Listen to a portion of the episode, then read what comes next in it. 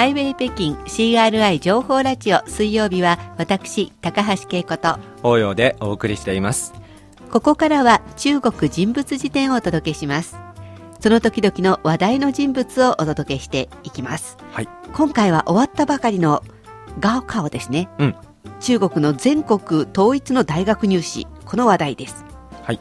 今回は中国の最年長の大学受験生、うん、王強さんをご紹介したいと思いますね、はいまあ、中国の大学入学の全国統一試験が昨日まで行われましたね、はいまあ、生徒たちにとって未来へ羽ばたく重要な試練の一つと言われるこの大学受験ですけれども、はい、はちじゅっさいを超える高齢にしてもずっとあの挑み続けているこの王強さん、はい、今年も注目を集めています。さんずいに王様の王、うん、任侠の侠とか王強さんですね、はいえー、はちじゅっさいってことは何年生まれですか？うん、えー、せんきゅうひゃくにじゅうきゅうねん生まれの男性で、うんえー、江蘇省南京市の出身だそうです、はいえー、せんきゅうひゃくよんじゅうきゅうねんのしちがつに南京市のだいご中学校の高校を卒業した後ですね、はいえー、せんきゅうひゃくごじゅうねん、うん、翌年に、えー、職業教育を受けて獣医学を勉強していました。あーえー、そして、あのー、せんきゅうひゃくごじゅうさんねんから安徽省の防府市にある防府鉄道病院で医療関係の仕事に携わったそうです、はいえー、せんきゅうひゃくきゅうじゅうきゅうねん、うん、いきなり飛んできたんですよね、はいはいはい、医師免許を取りました、えー、でもせんきゅうひゃくきゅうじゅうきゅうねんってことは、うん、せんきゅうひゃくにじゅうきゅうねん生まれの方ですから、そうですね、もうななじゅっさいで医師免許を取ったんですね、はい、定年退職をされた後のことだと思いますね。今はちじゅっさいを超える高齢でじゅうごかいも、うんうんえー、大学入試を受けたことで全国的に知られています、はいえー、彼のことに詳しい記者たちの間では、うんえー、大学受験のマニアというふうにも呼ばれていますね。でも普通はなんかもう自分がその受験をしなくちゃいけない年齢が終わったら、はい、もう二度とやだとか思い出したくもないとか、ね、無理とか思うのに、はい、はちじゅっさいを超えてもチャレンジしてるというのはまさにマニアですね。そうなんですね、はい、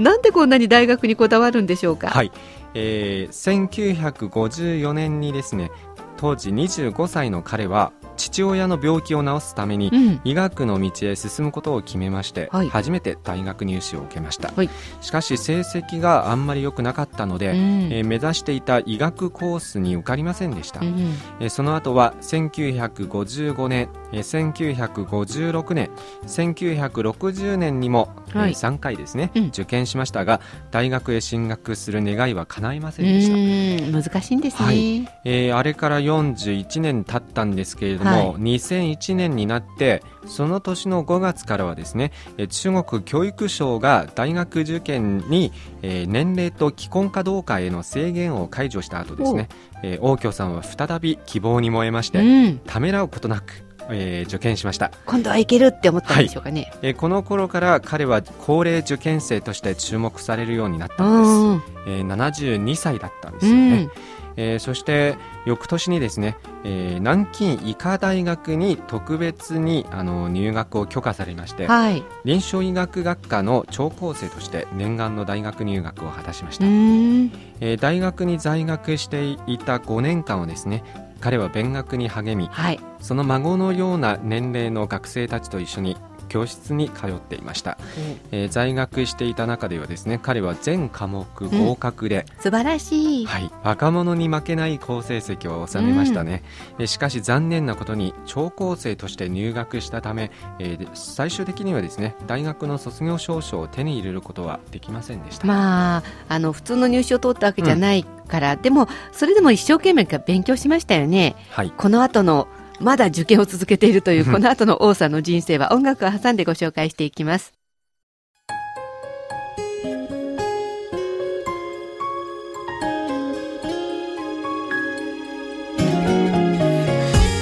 お聞きの番組はハイウェイ北京です。引き続きお楽しみください。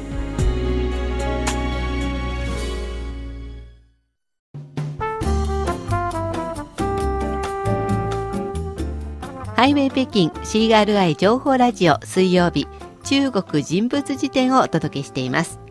今回は先日終わったばかり、うん、大学入学全国統一試験の最高齢受験者、はい、として毎年話題を集めている王京さんをご紹介しています。にせんいちねんのごがつには特別に大学生に、まあ、南京医科大学に入ることができたということなんですけれど、はい、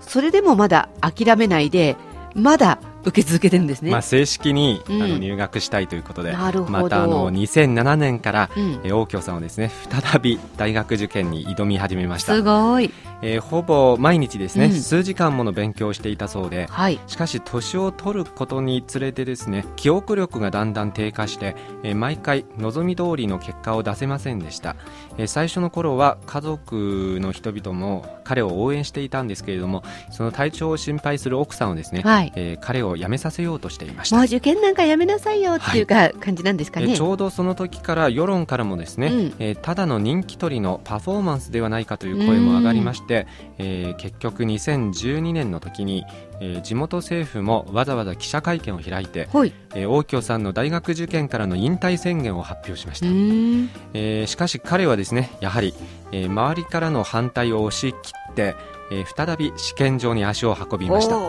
えー、こんなに賛否両論があるのに試験を受け続けるのはなぜなのかという記者の質問に対してですね、え私も聞いてみたいところですね。はい、王京さんはですね、はい、こういうふうに答えています。はい、